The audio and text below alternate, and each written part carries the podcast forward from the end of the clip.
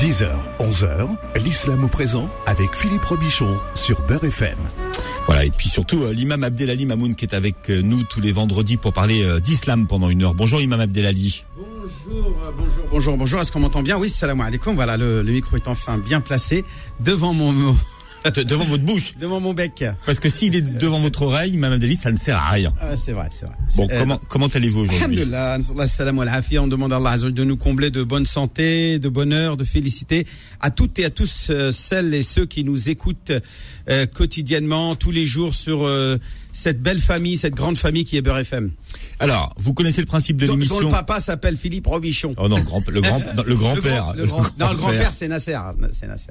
Ah oui, c'est On vrai, a, vous on a notre papy, on a notre papy pour ça. En attendant, vous pouvez poser vos questions à l'imam Abdelali au 01 53 48 3000. Toutes vos questions au 01 53 48 3000. Profitez-en parce que euh, souvent vous êtes nombreux à patienter. Euh, on va parler euh, d'une question qui vous a été envoyée par un, par un auditeur, euh, Imam Abdelali, qui devait euh, se rendre chez le docteur à 14 heures et qui vous demandait s'il pouvait euh, prier à l'Assar avant de sortir. Alors, Alors, la prière de l'Asr, pour que tout le monde sache, s'il s'agit de la prière qui est au milieu de la journée, dans l'après-midi, et qui se situe entre euh, euh, donc on a deux prières avant, Dohr et Subh, comme, comme tout le monde le sait. Euh, c'est le matin, Dohr, c'est à midi. Donc, l'Asr, l'après-midi, euh, et puis ensuite le soir, Al-Maghrib, euh, trois unités après le coucher du soleil, et l'Isha euh, après que la nuit tombe, quand la nuit est tombée. Donc ce sont nos cinq prières que chaque musulman sunnite, attention parce que les chiites n'en ont que trois, ou plutôt non, ils en ont cinq, mais euh, Dhuhr et l'Asr ils le font ensemble et le Maghrib et l'Isha ils le font ensemble. Donc euh, dans le droit chiite, euh, ils peuvent, ils peuvent les regrouper. ils peuvent regrouper. Nous aussi, c'est possible. Nous Mm. aussi, on considère que c'est possible, mais à titre exceptionnel. Alors que eux, non. C'est euh, c'est à titre, euh, on va dire Habituel. Habituel. Ils peuvent regrouper Dhuhr et l'Asr euh, la journée avant le coucher du soleil, après l'heure de Dhuhr, dans la journée, et le Maghrib et l'Isha le soir. Euh, Nous aussi, nous, nous permis, nous est permis à titre exceptionnel. Bon. Et justement, la question fait partie de ces situations exceptionnelles dans lesquelles. Alors, est-ce que si on a un rendez-vous, que ce soit chez le médecin ou une convocation, ou... Alors là, aujourd'hui, j'ai prié ma prière de, de Dohr, donc celle qui est avant l'Asr, aux alentours de midi et demi, une heure. Entre midi et demi, une heure selon le décalage, selon le, la position où Mm. on se trouve en France. Et après, j'ai un rendez-vous à 14 heures. L'Asr, c'est aux alentours de 15h30 à peu près.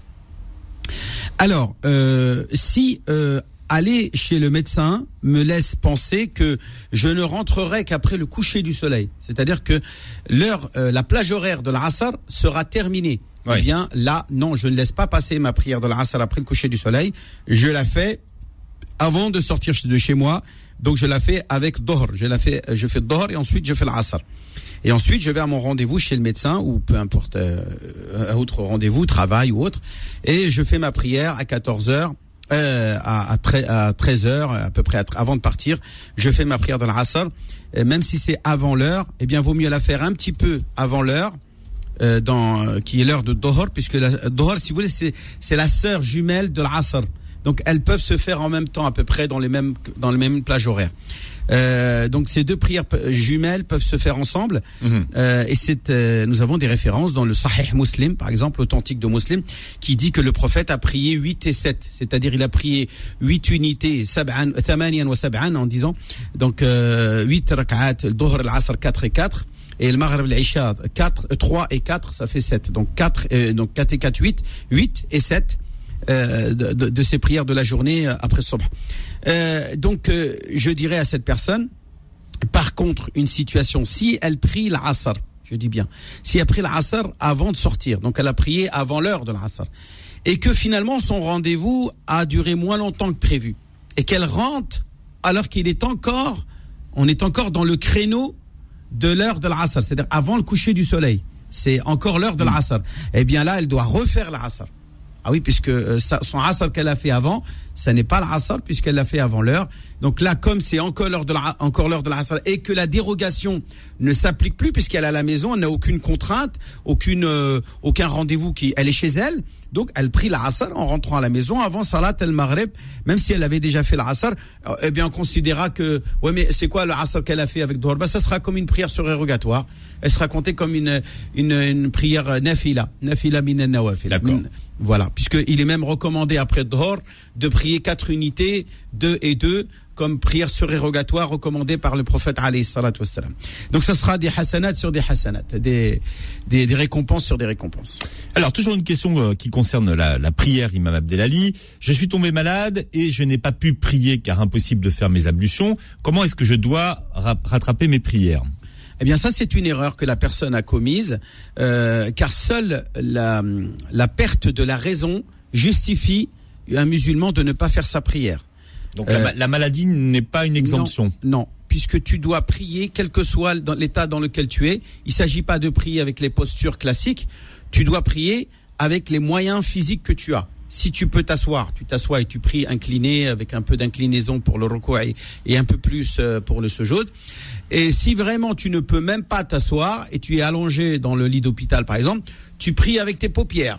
Tu vois, mais la prière, on ne la délaisse pas. On la prie même s'il le faut avec ses paupières, mais on ne délaisse pas sa prière. Alors qu'est- qu'est-ce que vous, appelez euh, prier avec ses paupières? Eh ben on- voilà, on, on fait, on fait, on imagine, on fait comme avec dans sa tête, on imagine et on utilise ses paupières comme comme euh, moyen symbolique de de, pro- de procéder à l'inclinaison. Euh, Allahu Akbar, on incline un peu les yeux, puis après on, re- on relève les paupières en disant Sami Allahu liman hamida rabbana wa lakal hamd. J'ai encore ma bouche qui fonctionne. Et, tu vas me dire ouais, mais si ma bouche je suis fatigué, etc. Eh ben je je le fais dans ma tête. Donc il y a toujours le moyen de faire sa prière tant que j'ai ma raison, tant que je suis sain d'esprit. Ouais. Si par contre je perds la raison, je, je suis dans le coma ou je suis évanoui, là, euh, il n'y a plus de prière obligatoire, car le prophète dit dans un hadith, rufi'a al-qalam 'anil majnoun hatta yafiq. Donc euh, Dieu lève le stylo, de- lève la responsabilité de l'homme de l'adorer euh, s'il est fou, s'il perd la raison, s'il est évanoui, s'il est dans le coma, Hmm. jusqu'à qu'il retrouve ses esprits. D'accord. Donc là, euh, ce sont les, les, les motifs donc de dérogation. Maintenant, donc la personne qui dit qu'elle veut rattraper ses prières, comment elle le fait? Bah, il y a deux avis. Il y a un avis comme celui de Ibn Taymiyyah, qui considère que les prières, à partir du moment où vous les avez ratées, vous ne les rattrapez, vous ne pouvez plus les rattraper parce que vous les avez délaissées volontairement. Euh, vous devez multiplier les prières surérogatoires pour compenser euh, ce, qui vous de, ce, euh, ce que Dieu vous demandera de est-ce que compenser, c'est rattraper? C'est ça. Là, on- là, on joue un peu sur les sur les mots. Alors, c'est l'argument de Taymiyyah, c'est quoi? C'est de dire Hmm. faire sa prière à l'heure, est-ce que c'est une euh, ta'a, c'est une obligation, une, un acte d'adoration? Il va vous, on va vous, va lui répondre oui. Mais faire la prière après l'heure, est-ce que c'est un péché? On va vous dire oui, c'est un péché. Il dit comment? Ben péché réfléchit. Bah oui, on doit la faire à l'heure. Donc si tu la fais après l'heure, c'est commis une faute. Donc est-ce qu'on peut rattraper un acte de bonté, de piété avec une faute? Avec une prière qui est une faute parce qu'elle a été faite après l'heure. Pour Ibn Taymiyyah, non. Donc à partir de là, tu multiplies les prières surérogatoires et c'est euh, le, le nombre d'unités de rak'at en prière sera compensé, sera compensatoire euh, de nombre de rak'at obligatoires que tu as as- Est-ce que tu as compris? Par exemple, Philippe, si moi j'ai délaissé une journée entière de prière, c'est 17 rak'at. Eh bien, ce que je fais dans les jours qui viennent après euh, cette journée-là où j'ai été négligent, je multiplie les prières surérogatoires jusqu'à atteindre au moins 17 rak'at, 17 unités surérogatoires qui seront donc, elles, compensatrices, elles compenseront le nombre de rak'at que j'ai euh, qui sont obligatoires que j'ai délaissés. Est-ce que je me suis bien fait comprendre? Euh, Bah dis-moi oui ou non. Bah, hein. Moi, je vois pas le rapport entre euh, compenser et rattraper. Là, si vous dites qu'elles sont compensatrices, voyez. c'est une question d'intention. Oui, voilà. C'est une question d'intention. Quand tu rattrapes, tu dis la nia de rattraper, d'accord Alors que quand tu dis, euh, voilà, c'est une prière surérogatoire, je sais qu'Allah Azzawajal la prendra en compte pour compenser ma négligence. Il ira chercher, puiser dans mes prières surérogatoires pour compenser si moi dans ma vie j'ai été négligent. Il ira chercher et puiser dans mes prières surérogatoires. Ça c'est l'avis de certains savants et c'est l'avis minoritaire. Attention, l'avis majoritaire dit non, non, non. Si on connaît le nombre de prières dont on a négligé, on devra les rattraper dès que possible. On devra rattraper Dhuhr, Dhuhr, l'Asr, l'Asr. On devra même les citer et leur donner le nom de mais rattraper Qada'an. Euh, Qada'an wa laysa ada'an, non pas à l'heure mais après l'heure, Euh, on devra rattraper. Ça, c'est l'avis majoritaire, bien entendu. Avis majoritaire. Euh, Alors, une question qui revient souvent en ce moment, Imam Abdelali, surtout avec euh, les conditions de circulation qui ont été euh, modifiées. J'ai une zaquette à verser et que j'ai euh, l'habitude de donner au bled, sauf que avec la crise sanitaire, donc je ne peux pas y aller et je ne peux pas m'acquitter de cette zaquette. Donc, est-ce que je peux garder l'argent jusqu'au jour où je serai en mesure d'y aller ou pas? Écoute, euh, la zakat est une dette, c'est-à-dire un droit euh, qui appartient aux pauvres. Dans le Coran, Dieu dit ce cette zakat, ce sadaqa-là, est un droit. Ce n'est pas ton argent. C'est-à-dire, si tu gardes l'argent de la zakat, c'est comme si, Philippe, écoute bien, tu avais volé un pauvre. Alors tu là, volé des pauvres. là, je vous écoute depuis quelques années, Imam Abdelali. Mais est-ce que est-ce qu'il y a une date fixe pour pour pour donner la zaquette? C'est dès que tu es redevable, tu dois la payer.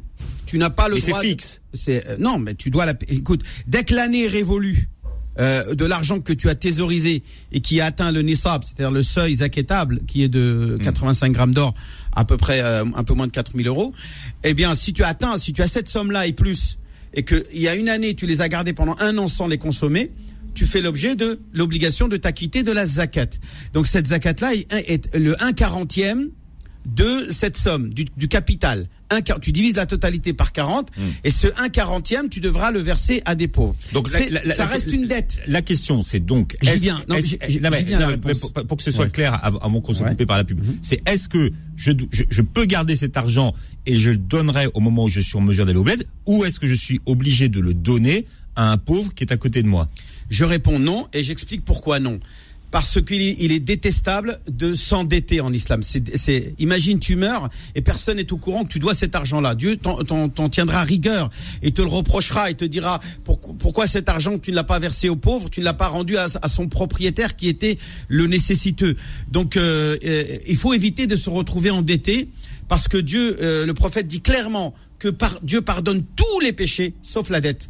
Même quelqu'un qui meurt martyr, dit le prophète, tu meurs martyr, tu donnes ton sang pour euh, protéger la nation, euh, ton peuple, pour euh, protéger la cause de, de- de- des valeurs islamiques, des valeurs universelles, comme le font par exemple des casques bleus ou des gens qui vont défendre une cause dans le monde et qui meurent. Eh bien, si tu meurs martyr, si tu meurs martyr, tu seras pardonné de tous tes péchés sauf de la dette. La dette restera suspendue comme une épée de Damoclès au-dessus de ta tête, à tel point qu'un jour le prophète euh, on lui a demandé de venir faire la prière sur une prière funéraire, euh, salat al-janaza, sur un, compagnon qui venait de mourir. Et il a interrogé les compagnons, il a dit, est-ce qu'il a une dette? Est-ce que cet homme a une dette? Eh bien, le- les compagnons ont dit, oui, oui, il a une dette, ya Rasulallah. Le prophète a dit, bah alors, sallu ala sahibikum, faites-vous la prière sur lui, moi je ne prierai pas sur lui. Alors là, il y a un compagnon qui se fait dire, ya Rasulallah, je reprends toutes ces dettes. C'est c'est moi, j'assume. Je veux bien reprendre euh, sur ma à ma responsabilité l'intégralité de ce qu'il doit. Et là, le prophète a dit bon, là, d'accord, je veux bien prier sur lui. Donc les dettes, c'est grave. Et, et la pire des dettes, c'est celle que tu dois non pas à des riches qui t'ont prêté de l'argent, mais à des pauvres à qui tu dois Donc donner on l'argent de ne garde pas cet argent jusqu'au jour où on peut aller. Ça, première raison. Ouais. Mais la deuxième raison, c'est qu'on a plein de pauvres en France. Le prophète, euh, euh, les- l'unanimité des savants considère que la priorité de la zakat, c'est d'abord de la donner aux pauvres des gens qui vivent avec les riches. Min ila. Donc de leurs riches à leurs pauvres. Donc à leur communauté où se situent ces riches. Donc la priorité, étant donné que nous avons aujourd'hui une quantité euh, très importante et, et, et on va dire Et même de plus en plus importante en ce moment à cause du, du confinement, à cause du chômage qui est en hausse, à cause de, de la dégradation, de la situation économique et sociale en France, due euh, bien sûr au confinement et, et toute sa crise euh, qu'elle a engendrée, eh bien, euh, vous avez des associations. Euh, tout à l'heure, si vous restez avec nous lors de l'émission. euh, euh, les petites annonces spéciales bénévolat que euh, nous avons lancées depuis quelques semaines avec Philippe, vous verrez qu'il y a énormément de pauvres qui sont dans le besoin et vous verrez que euh, il y a énormément de gens généreux qui sont prêts à donner pour aider ces pauvres à subvenir à leurs besoins. Donc, vous avez des pauvres autour de vous, vous avez des associations qui récoltent ces fonds pour les redistribuer en repas, en panier, en, euh, en ce qu'on appelle en goufa, c'est-à-dire en couffin euh, euh, de toilette. et ils achètent ce que ce qu'ils ont, ce que les pauvres ont besoin aujourd'hui, qui sont véritablement dans la détresse. Eh bien, euh, faites-le. Voilà. Voilà, et dans un instant, l'imam Abdelali Mamoun répond à vos questions en direct 01 53 48 3000, c'est le numéro de, du standard de l'islam au présent 01 53 48 3000. L'islam au présent revient dans un instant. Beurre FM, 10h, 11h, l'islam au présent avec Philippe Robichon. Voilà, et vous posez toutes vos questions en direct à l'imam Abdelali euh, Mamoun 01 53 48 3000. On va à Grenoble, l'imam Abdelali, et c'est Yacine qui a une question pour vous. Bienvenue Yacine. Oui, bien, bonjour. Bonjour Yacine. Salam alaikum. Salam alaikum, Imam. Euh, en fait, j'ai deux questions à vous poser, Imam. En fait, euh, je voulais savoir, en fait, c'est par rapport aux zaquettes. Mhm. Euh, en fait, je, moi, j'ai vendu ma voiture il y a un an. Et l'argent que l'argent de voiture, en fait, ça fait un an qu'il couche euh, sur, euh, sur mon compte. Je voulais savoir, est-ce que cet argent-là, il faut sortir le zaquette Ah ouais, le problème, c'est qu'il faut que tu me dises la somme. Parce que s'il n'est pas zaquettable, je peux, je peux, je peux te dire non. S'il est zaquette, s'il est zaquette. C'était une Rolls-Royce. 15 000 euros, Non, combien? Non, c'est la 15 000 somme qui compte. Combien? 15 000 euros. 15 000 euros, oui, à la zakat, c'est plus que 4 000 euros, donc tu dois euh, verser un quarantième de cet argent. 2,5%. D'accord. Mhm. Ok. Et, la Et tous les ans. Et à chaque année, bien sûr. hein. Chaque année, à chaque fois, si tu n'as pas touché à cet argent-là, tu ne l'as pas dépensé pour acheter une voiture. Si par contre tu achètes une voiture, tu la mets de côté, donc c'est plus de l'argent, mais c'est une marchandise. Attention, attention. Si cette si cette voiture est un bien commercial, tu dois t'acquitter de la zakat. Si c'est une voiture que tu considères comme un bien personnel que tu es censé utiliser, euh, là, il n'y a pas de zakat. Est-ce que tu as bien compris la différence Il y a ce qu'on appelle l'argent de ce qu'on appelle tijara. Les, les, les, euh, les marchandises commerciales font l'objet de la zakat. C'est-à-dire même si euh, voilà, tu dois calculer le prix de cette marchandise et et t'acquitter tous les ans de la zakat de cette marchandise. Donc d'une hauteur bien sûr de 2,5%, un quarantième euh, exactement. Et euh, si cette, deuxième- si cette voiture-là n'est pas un bien commercial, c'est ta voiture, tu roules avec, il n'y a pas de zakat. Ok. Voilà. La deuxième question, c'est que en fait, euh, j'ai mes parents qui sont dans le besoin vraiment, euh, qui vivent en Algérie. Mhm. En fait, il y a personne que pour euh, pour les aider là-bas. Euh, moi, je suis parti en France, mes frères, et, chacun il a fait sa vie.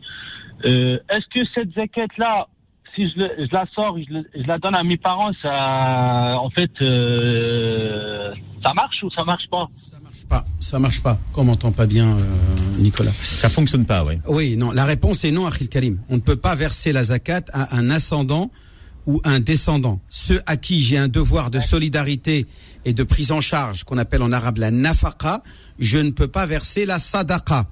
Pas de sadaqa pour les gens à qui ont droit à la nafaqa. Ça veut dire quoi, Achil Karim C'est qu'avant de verser la zakat à qui que ce soit, tu dois t'assurer de euh, que tes, tes parents ne sont pas dans le besoin. Et ensuite, s'il reste de l'argent, tu, tu payes la zakat. Et tu la donnes aux pauvres, bien sûr, à d'autres personnes qui sont pauvres. Mais l'obligation de chacun d'entre nous, c'est de prendre en soin, de prendre soin de ses enfants, de ses descendants, que sont ses enfants, et ses ascendants, c'est-à-dire ses parents. Si les parents ont besoin de l'argent de leurs enfants, les enfants doivent donner. Et si les enfants, c'est comme toi, par exemple, là, t'as des enfants, là. T'as bien des enfants, là. T'es marié, t'as Ouais. des enfants. Oui, Quand oui, tu oui. vas au marché, tu donnes, tu payes avec l'argent de la zakat. Tu pas, tu achètes pas avec la- l'argent de la zakat, tes commissions pour toi et tes enfants.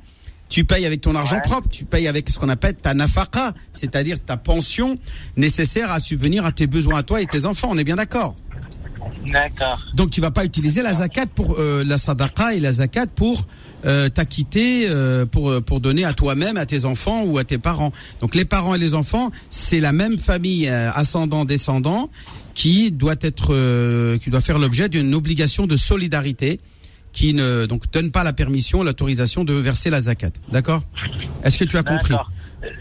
Ouais, j'ai compris. J'ai une troisième question en fait. Euh, en fait, moi, je travaille comme euh, chauffeur-livreur. Et j'ai une question, en fait, c'est par rapport à la prière. Parce que franchement, tellement on est à la pression, on a beaucoup de pression, on est traqué au bout, euh, on peut pas s'arrêter comme on veut, on peut pas faire qu'est-ce qu'on veut. Euh, en fait, moi, ma prière, en fait, quand je finis mon travail, je fais toutes mes prières. En fait, je fais le Dor, le Asr, le Maghrib, euh, euh Jma'am, Jami'an. Hmm. Est-ce que j'ai le droit de faire ça ou pas? Écoute, euh, euh, chaque musulman a, le- a le devoir d'accomplir ses prières en principe à l'heure. Dieu dans le Coran il dit Oui. hein.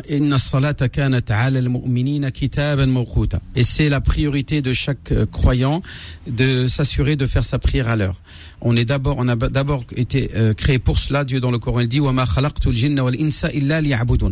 Je n'ai créé les hommes et les djinns que pour qu'ils m'adorent. Donc, effectivement, le travail fait partie de l'adoration. Donc, quand tu travailles, tu adores Dieu. Quand tu fais du bien aux gens, autour, aux gens, gens autour de toi, tu fais du bien. Mais tu dois faire aussi euh, le minimum incompressible qui est la prière à l'heure. D'accord? Maintenant, dans ton évolution de carrière, tu dois euh, faire le nécessaire pour obtenir la possibilité de faire tes prières à l'heure, au maximum. C'est-à-dire, au lieu d'obtenir des, des augmentations de salaire, par exemple, négocie avec ton patron euh, une, euh, une- un prolongement d'une pause pour faire tes prières, par exemple. Normalement, un salarié en France, il a des pauses. On est bien d'accord. Donc, dans tes euh, moments de pause, tu es libre de faire ce que tu veux. Eh bien, si c'est l'heure de la prière, tu fais ta prière. D'accord? Voilà Yacine. Merci. Merci, bonne route Yacine. Merci, bonne journée. À bientôt. Aïda est avec nous. Ada, bienvenue. Oui, assala- Oui, b- assalamu alaikum, euh, bonjour. à Wa alaykum tous. salam. C'est Adda, c'est ça? Non, c'est Aïda. Ah, euh, Aïda. Aïda, non, Aïda. Comme l'opéra. Aïda. Non, c'est le féminin de Aïd. Aïd qui veut dire le- le- la fête. Mais ça peut... Non, non, non, Aïda, c'est le retour, en fait. Oui, ah. oui aussi. Mais pourquoi on l'appelle Eid, le mot Eid? Parce qu'il revient tous les ça ans. Revient. revient tous les ans. mais l'origine. Ah, oui, oui. Ah, mais, vous, a... mais vous ah, avez raison aussi, vous avez raison. Voilà. Si vous appelez tous les vendredis, euh, l'imam Abdelali vous fera l'étymologie de votre, J'aime bien. Nom. Moi, je trouve que c'est pertinent d'évoquer la, la signification des noms. D'accord. Je suis très heureuse, en fait, c'est la Ouais. Allons-y. Allez-y, posez Et, votre euh, question. Euh, j'ai deux questions, en fait. Moi, j'ai euh, j'ai sorti le, le saquette par rapport à, à mon offre. En fait, j'ai 130 grammes. Et euh, cette jaquette-là. Alors, attendez, attendez. 130 grammes que vous portez ou pas? Euh, vu, il n'y a pas, en fait, vu euh, le confinement, euh, ça fait non, longtemps non, que j'ai pas Attendez, attendez. On va, on va parler d'intention. Est-ce que cette heure-là, que vous avez dans un, dans des petits coffrets à la maison, par exemple, est-ce que leur- leur l'objet, euh, l'objet, c'est la raison, la cause de euh, l'avoir à la maison, c'est pour les porter au- à l'occasion ou pas? Euh, la cause, Je parle de l'intention, votre intention, pas de ce qui se passe à cause du confinement. c'est vraiment- le porter pendant le mariage. Eh ben, donc il n'y a pas de zakat.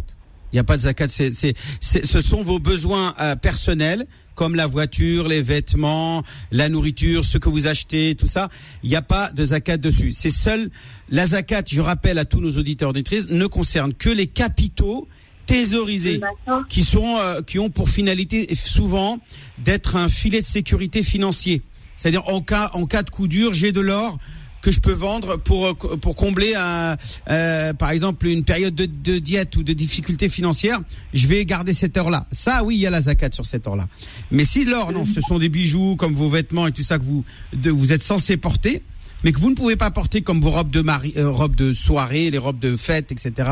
Tkasht, euh, ou je sais pas moi, le gandorat et les, les belles robes que les femmes elles portent euh, pour les occasions, il n'y a pas de zakat puisque euh, ce sont vos vêtements. On va pas payer la zakat dessus. Et, et l'or c'est pareil. L'or l'or que vous portez, il n'y a pas de zakat. Maintenant, c'est vu, en fait, il n'y a pas d'occasion, il n'y a pas de. C'est rarement que je le porte, en fait. Je le porte peut-être. Oui, mais euh, fois, à euh, cause du confinement, ça c'est le contexte euh, social aujourd'hui qui fait que vous les portez pas. Mais si demain vous êtes invité à un mariage, vous allez les porter ou pas? Ah oui, Ah, certainement. bah voilà, donc il n'y a pas de zakat, khalas. D'accord. Euh, Ma deuxième question, c'est un peu euh, bon. Euh, moi, je porte le voile et euh, en fait, je porte et j'ai arrêté de travailler. J'ai, je suis dans l'informatique et depuis que je le porte, là, je, je, je, en fait, je, j'arrive pas en fait à retrouver un emploi et ça me, je suis vraiment, j'arrive plus en fait à l'enlever. C'est ça. Et euh, si je, je ne sais pas comment faire en fait. J'aime bien mon travail. J'aime bien reprendre le travail et c'est vraiment, j'arrive plus à l'enlever. En fait, avant, auparavant, j'ai, euh, je pars au travail, je l'enlève, après je travaille. Là, maintenant, c'est, euh, je me suis dit non, j'arrive plus en fait à l'enlever. Donc, euh, qu'est-ce que vous, euh, vous me dites? Est-ce que je suis euh, dans l'obligation en fait Est-ce que je peux, je peux vous poser une question indiscrète? Oui. Euh, en, en bas de ce voile, qu'est-ce que vous portez comme vêtements? C'est-à-dire euh, dans le sur le corps? Des pantalons euh, Ah, des, euh, des- non, c'est toujours en fait quelque chose de, euh, en fait quelque chose de ample. Par exemple, un tunique avec un pantalon euh, qui fait pas en fait pas très serré, en fait un peu euh, large, Hmm. D'accord. Écoutez, écoutez-moi bien. Il faut savoir, et ça je, je- je l'ai dit lors, lors de la polémique autour de la question euh, dans laquelle je me suis prononcé concernant le voile.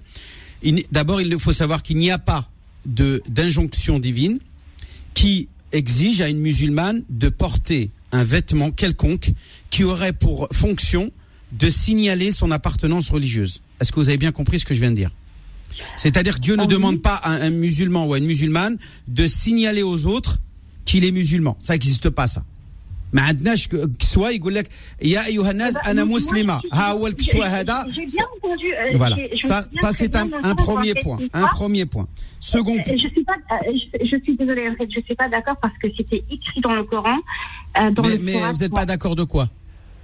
de, de le fait, euh, ça c'est euh, notre appartenance, c'est une obligation de porter le voile. Attendez, attendez, attendez, attendez. Est-ce que, attendez, je n'ai, attendez. Est-ce que j'ai parlé de l'obligation de porter le voile?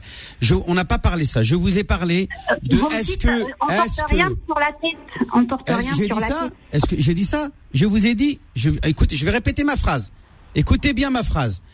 Il Oui. n'y a pas dans le Coran ni dans la Sunna une injonction, c'est-à-dire un ordre divin ou prophétique, qui aurait pour Mhm. euh, euh, mis- mis- euh, pour finalité d'imposer aux musulmans hommes ou aux musulmanes femmes de porter un vêtement quelconque, j'ai pas parlé de voile, j'ai dit un, un vêtement quelconque qui aurait pour viser la finalité, la, la- la- la fonction de signaler aux autres que vous êtes musulman ou musulmane.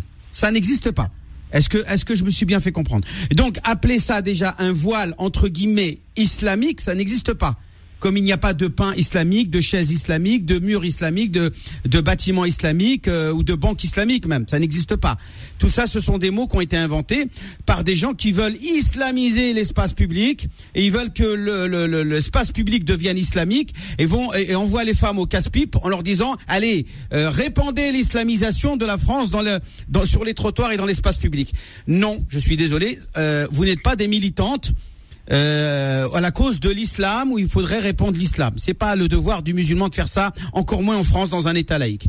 Euh, musulmane, elle vit sa foi, c'est tout. Elle, adore son Dieu et elle donne le bon exemple. Et si après les gens sont intéressés parce que parce que ont ils ont été séduits par son bon comportement à connaître cette religion qui motive cette personne à bien se comporter, là, elle répond aux questions de la personne qui l'interroge.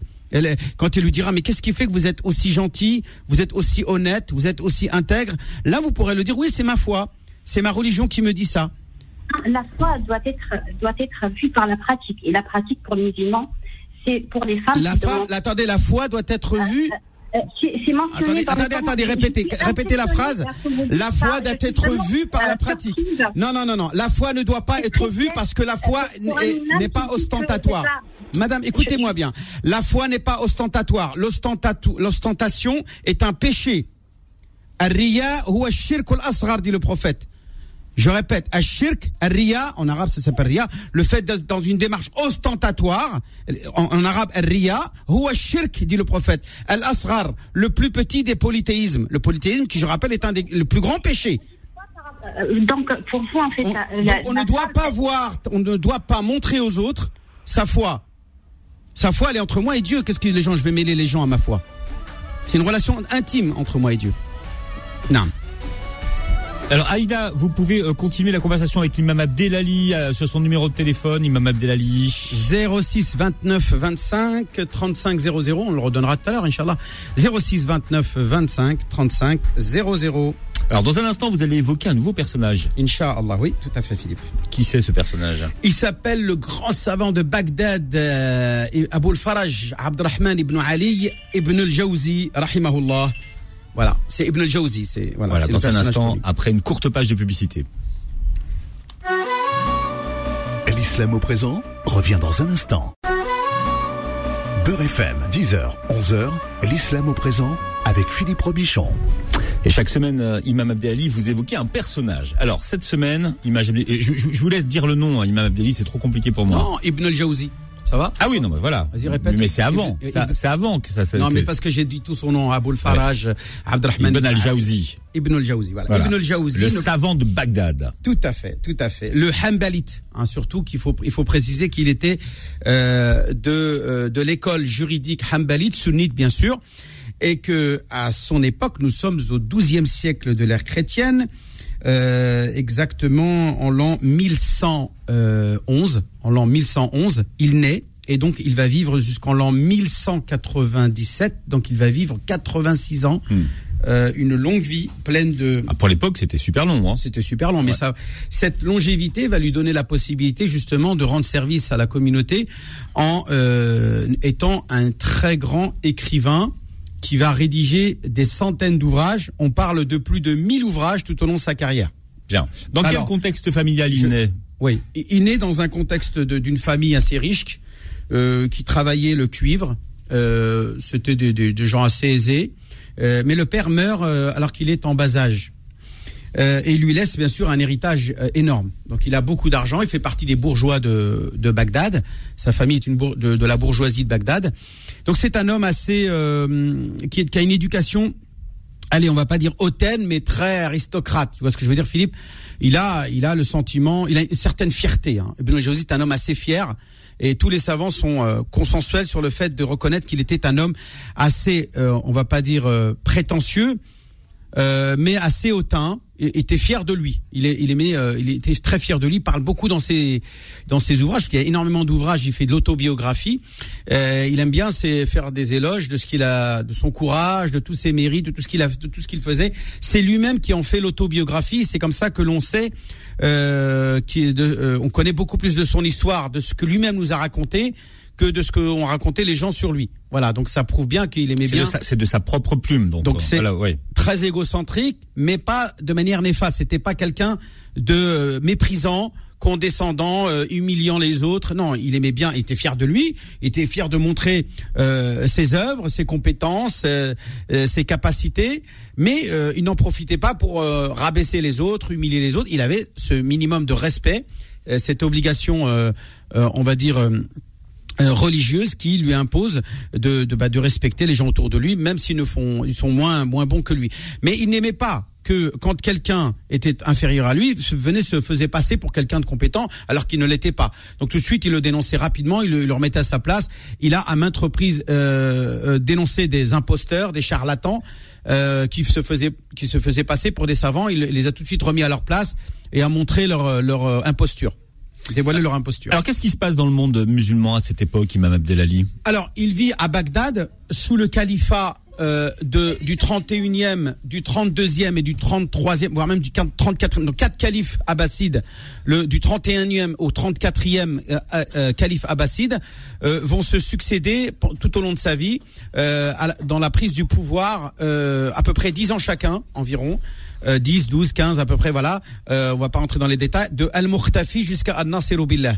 Al-Mukhtafi li Amrillah jusqu'à Al-Mustadi ou euh, Al-Mustadi. C'est la période du troisième euh, de ces califes-là euh, abbassides, le, notamment le 33e, que euh, Ibn al-Jawzi va rayonner parce que euh, ce troisième calife qui s'appelle Al-Mustadi ou Amrillah va véritablement tomber sous euh, le, le, le charme de ce grand personnage, un très grand orateur. On cite même qu'il a été, à travers les siècles de l'islam, le plus grand orateur, le plus grand khatib, le plus grand euh, pré- prédicateur, euh, conférencier, euh, on dit sermo- sermonneur, on dit. Voilà. Non, je suis pas sûr qu'on. Ouais. Voilà, qui sermonnait euh, d'une manière où quand il le faisait, les gens pleuraient, déchiraient même leurs vêtements tellement ils étaient, ils étaient, aff- euh, à, à dire. euh, touchés par euh, par euh, le contenu de ces de ces euh, de ces sermons et de ces prêches. Donc c'est un homme euh, qui C'est un bon orateur. en voilà, fait. Ouais. très populaire, Mhm.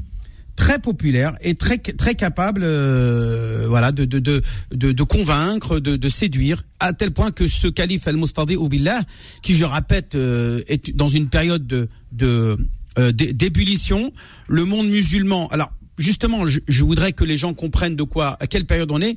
Nous sommes effectivement au sixième siècle de, de, l'Égir, au douzième siècle de l'ère chrétienne. Cette période-là est une période où les, euh, les musulmans qui ont abusé de l'esclavage, eh bien, en subissent les revers.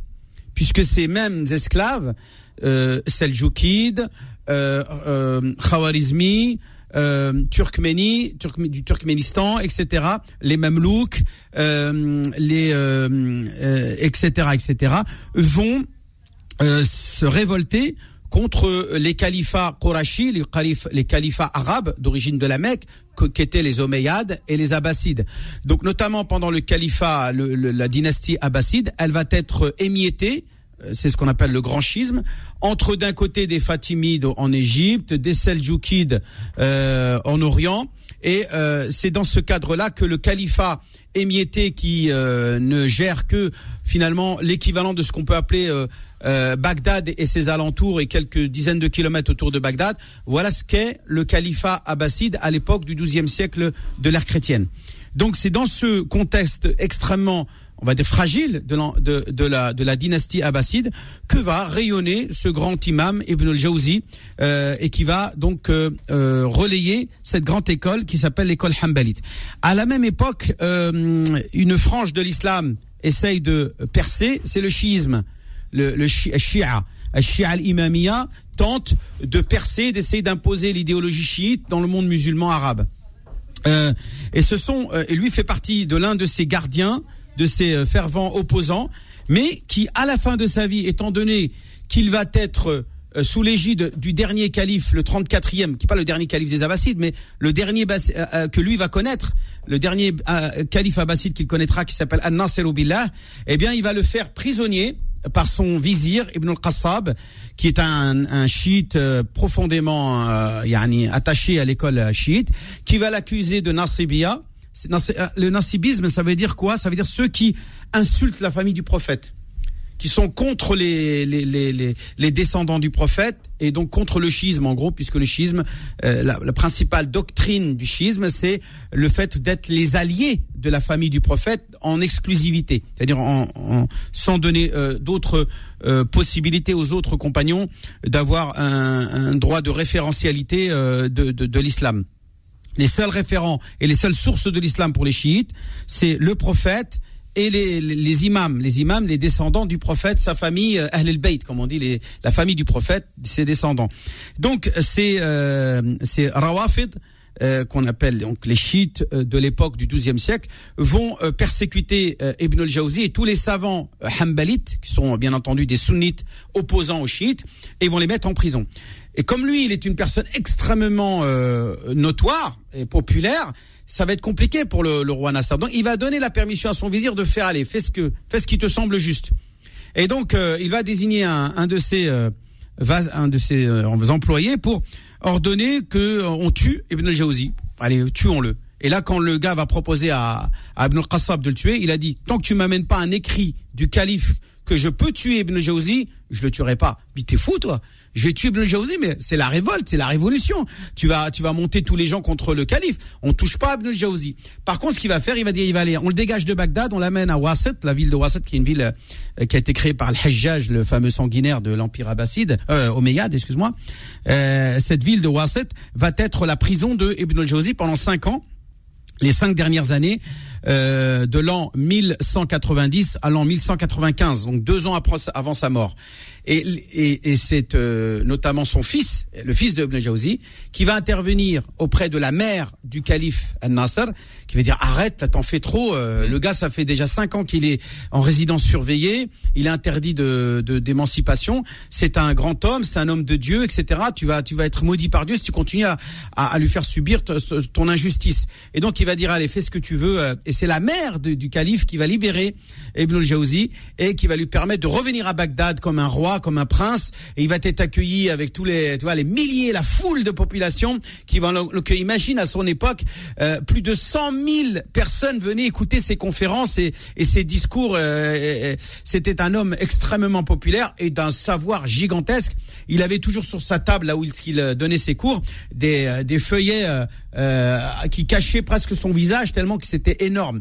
Des livres et des livres devant lui qui étaient ses propres écrits. Il avait une capacité de, rédiger 40 pages par jour, ce qui fait un total dans sa vie de plus de 1000 ouvrages euh, que euh, malheureusement 60 ans plus tard euh, Khan, les Mongols qui vont envahir Bagdad vont détruire presque tous. Il va en rester que seulement 300. Et aujourd'hui, on ne lui connaît que seulement environ 300 ouvrages reconnus et dont on connaît les noms. Dans tous les domaines, Philippe, il n'a pas un domaine où il n'a pas euh, excellé. L'astronomie, la médecine, euh, la- toute la géographie, euh, les sciences islamiques, que ce soit les sciences du Coran, les sciences du hadith, l'exégèse, la, la poésie, la littérature, la langue arabe, la linguistique. Il n'y a pas un domaine de, de science dont lui il n'avait pas une connaissance, une culture générale dans ce domaine. Mais aucune d'entre elles il l'a maîtrisé parfaitement. C'est, si tu veux, c'est un savant on- dont on critique le fait qu'il n'ait pas euh, finalement excellé dans une d'entre elles. Il n'a pas été l'expert dans une matière, mais il est touché à tout. C'était un savant dans toutes les dans toutes les sciences. Il aimait s'instruire dans tous les domaines. Il ne se prit même les mathématiques hein, pour, et la médecine. Hmm. Donc pour te dire combien cet homme était sous- un homme de science et il aimait euh, et véritablement Ibn al-Jawzi aujourd'hui est une référence utilisée par les khotabas, ce qu'on appelle les les prédicateurs et les prêcheurs le vendredi qui euh, n'osent pas n'ont pas besoin de se justifier quand ils disent euh, ibn al-Jawzi rahimahullah que euh, Ibn al-Jawzi a dit que Dieu le comble de sa miséricorde et, et il, le cite comme une référence. Tout le monde le reconnaît comme une immense euh, sommité euh, euh, et éruditaire de, de son époque. C'est le plus grand phare de, de- du savoir euh, à, son époque. Donc, euh, il est combattu par les chiites, bien entendu, et euh, à la fin, il rentre à, à Bagdad euh, comme un, roi. Il tombe malade, il tombe malade, euh, et euh, à cinq jours avant sa mort, et il demandera avant de mourir qu'on écrive sur sa tombe la, le poème suivant Ya al-afwi liman, ô celui qui est euh, qui est euh, qui, on va dire qui est qui, est- qui a une énorme euh, indulgence, euh, le sens du pardon, la grâce. Donc il y a beaucoup de grâce en parlant de Dieu. Euh, pour celui qui a énormément de péchés, c'est-à-dire lui. hein. Il dit te- le, le, le pécheur te vient maintenant vers toi. C'est-à-dire puisque il meurt, il rencontre son Seigneur, il dit il vient ce pécheur, il reconnaît qu'il est pécheur, il il espère, il dit yarju safha عن جرم يد- يد- عن جرم يديه. il demande le pardon de, de ses crimes qu'il a commis avec ses mains Ana daifun, je suis un invité auprès de toi, ô mon Dieu. Wa jaza'u daifi, et la récompense de l'invité, ihsanun ilayh, c'est d'être bienfaisant envers lui. Donc il espère être l'invité de Dieu pour obtenir la bienfaisance de Dieu et le pardon euh, de ses péchés. C'est un homme qui avait une immense Mais c'est crainte. lui qui, c'est c'est lui qui demande hein, qu'on qu'on l'inscrive sur sa tombe. Oui, Donc, mais euh, c'est lui qui a écrit oui, ce poème-là. C'est lui qui l'écrit et qui et qui euh, ce qu'on appelle il donne, il écrit un testament dans lequel il demande qu'on écrive ça sur sa tombe. Et il est enterré, écoute bien Philippe, à Bagdad, juste à côté de la tombe du grand imam, son grand imam, son mentor qui est le imam Ahmad ibn Muhammad ibn Hanbal, donc le fondateur de l'école Hanbalite. Donc il meurt en l'an 1197 du Mm. 12e siècle. Il est celui qui est l'un des grands revivificateurs de l'école Hanbalite avec euh, Ibn Rajab al- al- al-Maqdisi, etc. et plein d'autres écoles, euh, font- euh, euh, notamment aussi euh, Averroès, euh, Ibn Rushd, qui est un Hanbalite aussi en, Andalousie. Donc le, le Hanbalisme va euh, se répandre dans le monde musulman euh, de l'est à l'ouest, de l'extrême ouest jusqu'à l'extrême orient, jusqu'à l'extrême occident, c'est-à-dire jusqu'en Espagne, euh, andalouse. Et euh, c'est grâce à ces hommes-là que euh, qui porteront le relais de cette école. Mais ce- cette transmission de relais n'est pas simplement une transmission euh, euh, imitatrice, et aveugle et stupide. Hein, il ne s'agit pas de allez, j'apprends ce que mes prédécesseurs m'ont appris et je, je les renseigne, je les enseigne à mes à mes élèves. Non, il s'agit de personnages qui, dans leur vie, vont œuvrer, vont être dans cette créativité, à tel point que même les Hanbalites de sa propre école vont le critiquer de sortir parfois et donner ses propres avis et euh, d'avoir une réflexion personnelle différente de celle de ses menteurs de l'école Hanbalite. Donc euh, effectivement, voilà euh, la vie de ce grand homme. Il y, a- un feuilleton sur sa vie? Oui, tout à fait. Vous pouvez mettre Ibn al-Jawzi en arabe. Vous allez trouver tout de suite en vidéo euh, le feuilleton qui raconte sa vie, euh, notamment quand il rencontre le grand calife al-Mustadi bi amrillah, qui va euh, être charmé par ses connaissances et, et qui va l'inviter au palais et qui va lui donner à un moment donné un, un coffret d'or. Euh, une récompense, il dit tiens prends le coffret. Et le fils Nasser, euh, Nasser Billah qui n'aime pas, il dit ah t'as vu il est cupide, il a accepté le cadeau que lui fait. Et qu'est-ce qu'il va dire euh, Jawzi? Il va dire bah ce, ce coffret je le donne à l'armée pour qu'il protège les, les frontières de l'islam et du monde musulman. Bien. Imam Abdelali, dans, dans un instant, ce sont vos petites annonces solidaires qui commencent donc 01 53 Inch'Allah, c'est 48. pas les miennes, 30. c'est celles de les auditeurs. Non, mais à- à- je parle aux auditeurs, je Oui, parle bien pas à vous. euh, Inch'Allah. mais euh, ce sont nos petites annonces euh, solidaires. On donnera votre numéro tout à l'heure. Inch'Allah. Retrouvez l'islam au présent tous les vendredis de 10h à 11h et en podcast sur beurrefm.net et l'appli Beurrefm.